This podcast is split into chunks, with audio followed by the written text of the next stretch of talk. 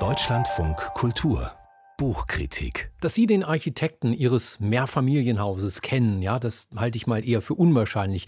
Und selbst wenn, nur wenigen von uns ist es vergönnt, im Bauwerk eines der Stars der Architektur zu wohnen. Frank Lloyd Wright, Mies van der Rohe, Hans Scharoun. Ob es sich da wohl anders lebt als in unseren Orthonormalgebäuden?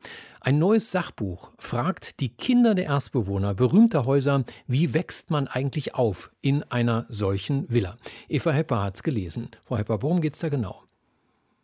Ja, das ist ein wirklich ungewöhnlicher und ich finde sehr origineller Ansatz, mal auf Architektur zu blicken. Ähm, wie Sie schon gesagt haben, es gibt berühmte Gebäude und berühmte Architekten und diese Theorien und Ideen, die kennt man natürlich.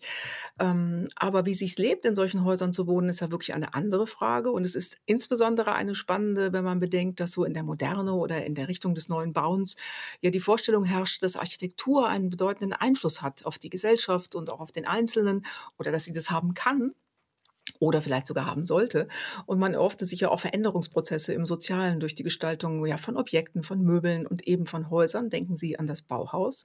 Und wenn man das jetzt ernst nimmt, äh, dann haben sich die beiden Autoren gedacht, dann müssen ja insbesondere Kinder, die in solchen Häusern dann groß geworden sind, irgendwie davon geprägt worden sein. Und die müssen ja etwas Besonderes für ihr Leben mitgenommen haben. Und das ist so die These ähm, der beiden Autoren, äh, die diesem Buch hier zugrunde liegt. Julia Jamrosik und Corinne Kempster heißen die Kinder Kinder der Moderne vom Aufwachsen in berühmten Gebäuden heißt das Buch. Wen haben die beiden interviewt? Ja, vielleicht erstmal zu den Gebäuden. Äh, das sind insgesamt vier. Das ist ein Reihenhaus der Stuttgarter Weißenhofsiedlung von Out aus dem Jahr 1927. Dann ist die Villa Tugendhat dabei. Ludwig Mies van der Rohe hat sie 1930 in Brünn gebaut. Ähnliche Zeit 1933 das Haus Schminke von Hans Scharoun im sächsischen Löbau. Das ist übrigens mittlerweile ein Museum, so wie auch die Villa Tugendhat. Und das letzte Beispiel ist eine Wohnmaschine von Le Corbusier die steht in Marseille, ist 1953 erbaut. Und die Autoren haben jetzt wirklich jeweils einen Menschen gefunden, der als Kind der Erstbewohner dort lebte. Das ist einmal Ernst Tugendhat, der mhm. berühmte Philosoph. Das ist Helga Zumpfe, eine Tochter der Unternehmerfamilie Schminke. Und das sind dann noch Rolf Fassbender und Giselle Moreau. Die sind aufgewachsen in der Stuttgarter Weißenhofsiedlung beziehungsweise in Le Corbusiers Wohnmaschine in Marseille. Lassen Sie mich raten, die erzählen dann, ja, von außen sieht das toll aus, aber innen war es immer zugig, im Winter hat es reingeregnet und im Sommer war es zu heiß, oder? Nee, ist ein bisschen anders. Also vielleicht erstmal zum Prozedere. Die Autoren haben die Kinder, die heute übrigens fast durchweg alle über 80 Jahre alt sind, vor Ort getroffen. Das heißt, sie laufen mit ihnen durch die Gebäude. Äh, wir waren dann auch sozusagen mit und es sind sehr viele Fotos hier aus den alten Familienalben, aber auch neu aufgenommen. Und so haben sie und ich diese Häuser noch nie gesehen. Äh, die sind jetzt nicht so pur aus wie aus der Architektenbibel, sondern die sind eben mit Leben gefüllt. Das ist irgendwie schon an sich sehr berührend. Und Rolf Fassbender, Sie haben recht, der erzählt dann tatsächlich so ein bisschen anders aus seiner weißen Hofsiedlung. Also er spricht von dem besonderen Gemeinschaftsgefühl der Bewohner und von vielen gemeinsam verbrachten Abenden der Familien dass sich Freundschaften dort gebildet haben, äh, dass es sozial sehr besonders war. Aber er erzählt natürlich auch so wunderbare Geschichten wie, ähm, dass er Raketen gezündet hat im benachbarten Mies van der Rohe Treppenhaus, weil das so super knallte dort.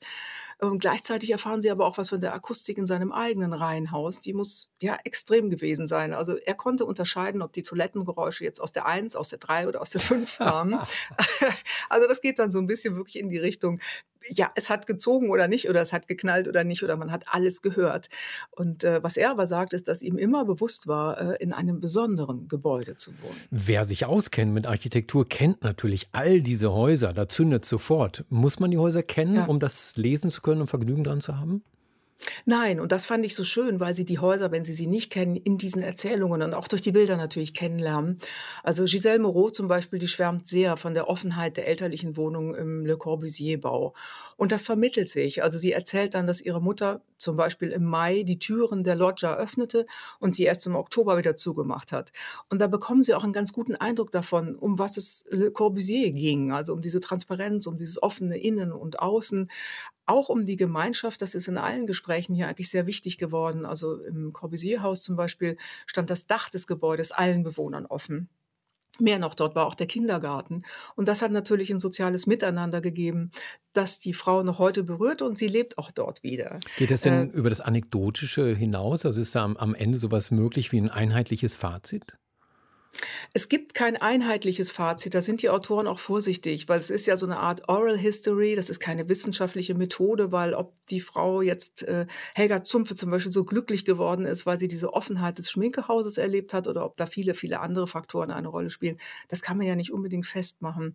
Aber es gibt als Fazit tatsächlich, dass diese Häuser wirklich eine, eine, eine prägende Wirkung haben und äh, dass man die Geschichte der Bewohner vielleicht ernst nehmen sollte und vielleicht sogar neben die Architekturtheorien und neben die berühmten Geschichten stellen sollte, als vielleicht gleichwertigen Teil.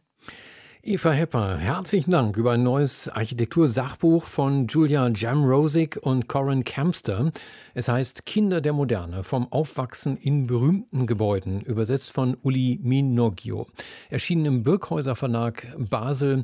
328 Seiten kosten sie im Buchhandel 40 Euro.